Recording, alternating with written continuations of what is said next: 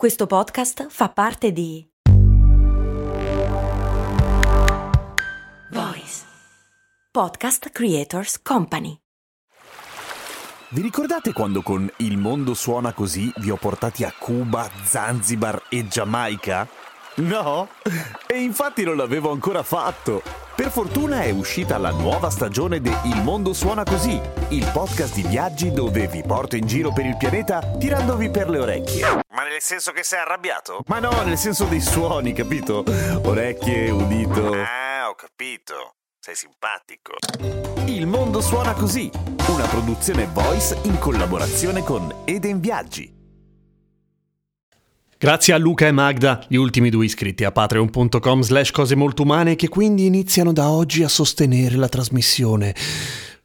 Vi voglio bene.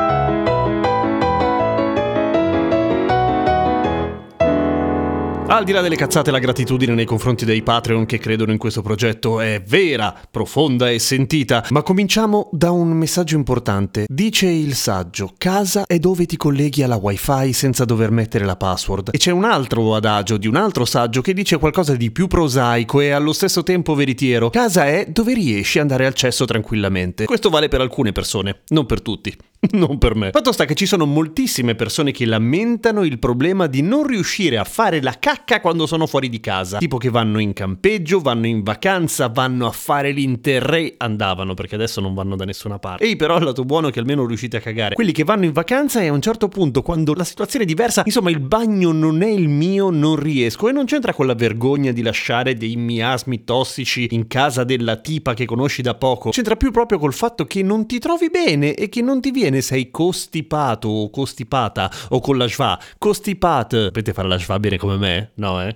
Sono bravo. Non credo che questo fenomeno abbia un nome ufficiale, tuttavia vorrei battezzarlo oggi insieme a voi. Sarà la sindrome del culo timido. Perché accade questa cosa? Beh, per una serie di ragioni, come sempre. Intanto ci sono non moltissime ricerche a dir la verità su questo fenomeno e non capisco perché, perché è importante. Ma eh, i numeri sono abbastanza ballerini, vanno dal 9-10% fino al 35-40% delle persone che viaggiano che non riescono a cacare come si deve quando sono lontani da casa. E quali sono queste ragioni? Beh, alcune sono piuttosto banali, per esempio cambiano le abitudini, cambiano gli orari, per cui quella tua abitudine lì che avevi che dopo cena devi andare al cesso puntuale come un orologio svizzero a cucù il cui cucù fa la cacca e a un certo punto salta perché è tutto diverso, perché magari sei in mezzo ad altre persone, magari sei in giro per lavoro e c'hai un sacco di riunioni e cene e pranzi che ti sballano tutto quanto. Oppure banalmente perché quel tutto quanto che mangi è una dieta diversa, ok? In genere quando si è in vacanza più che in viaggio di lavoro, ma anche in viaggio di lavoro perché ti offrono le cose e quindi le cene gratis, minchia, sono molto più buone. In genere quando sei in vacanza mangi peggio. Non peggio nel senso che meno buono, al contrario, mangi peggio nel senso che da un punto di vista della salute il tuo dietologo si metterebbe le mani nei capelli perché mangi le schifezze, quelle buone. E anche lì il tuo povero intestino dice... Ah!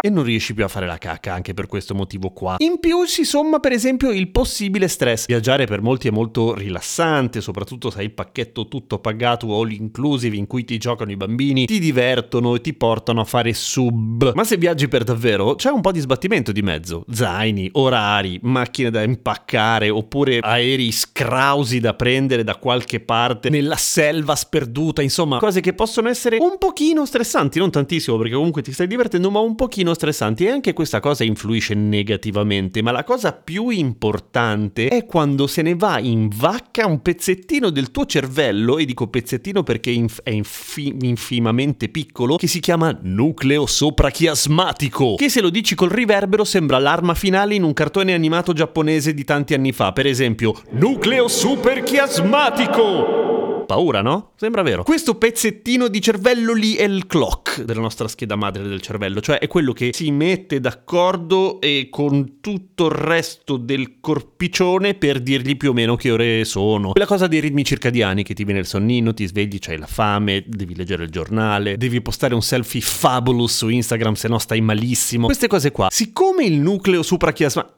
Il nucleo soprachiasmatico è mm, sopra o super, dipende, se vuoi farlo un po' più peso dici super. È direttamente collegato, è in stretta relazione, sono proprio amici con tutta una serie di alla fine neuroni, perché noi abbiamo anche un po' il cervello nel culo. Abbiamo neu- tutto un gruppo di neuroni nell'intestino. Loro due si parlano continuamente, si messaggiano continuamente. Boh, allora cosa fai? Oh, caghiamo, dai, bella. Quando il nucleo soprachiasmatico è tutto sbalestrato perché state viaggiando e gli orari sono diversi e magari c'è il jet lag perché sei in un posto col fuso orario, niente, l'intestino dice guarda, io cioè, non so cosa dirti, proprio non me la sento. E niente, non la fai. Ma questo per fortuna non vale per tutti. Ci sono persone fortunate che riescono tranquillamente a qualunque ora del giorno, in qualunque luogo del pianeta Terra, ad attraversare con orgoglio il campeggio con in mano il rotolo di carta igienica, salutando con vigore e malcelata contentezza gli astanti. sono fra quelli. A domani con cose molto umane.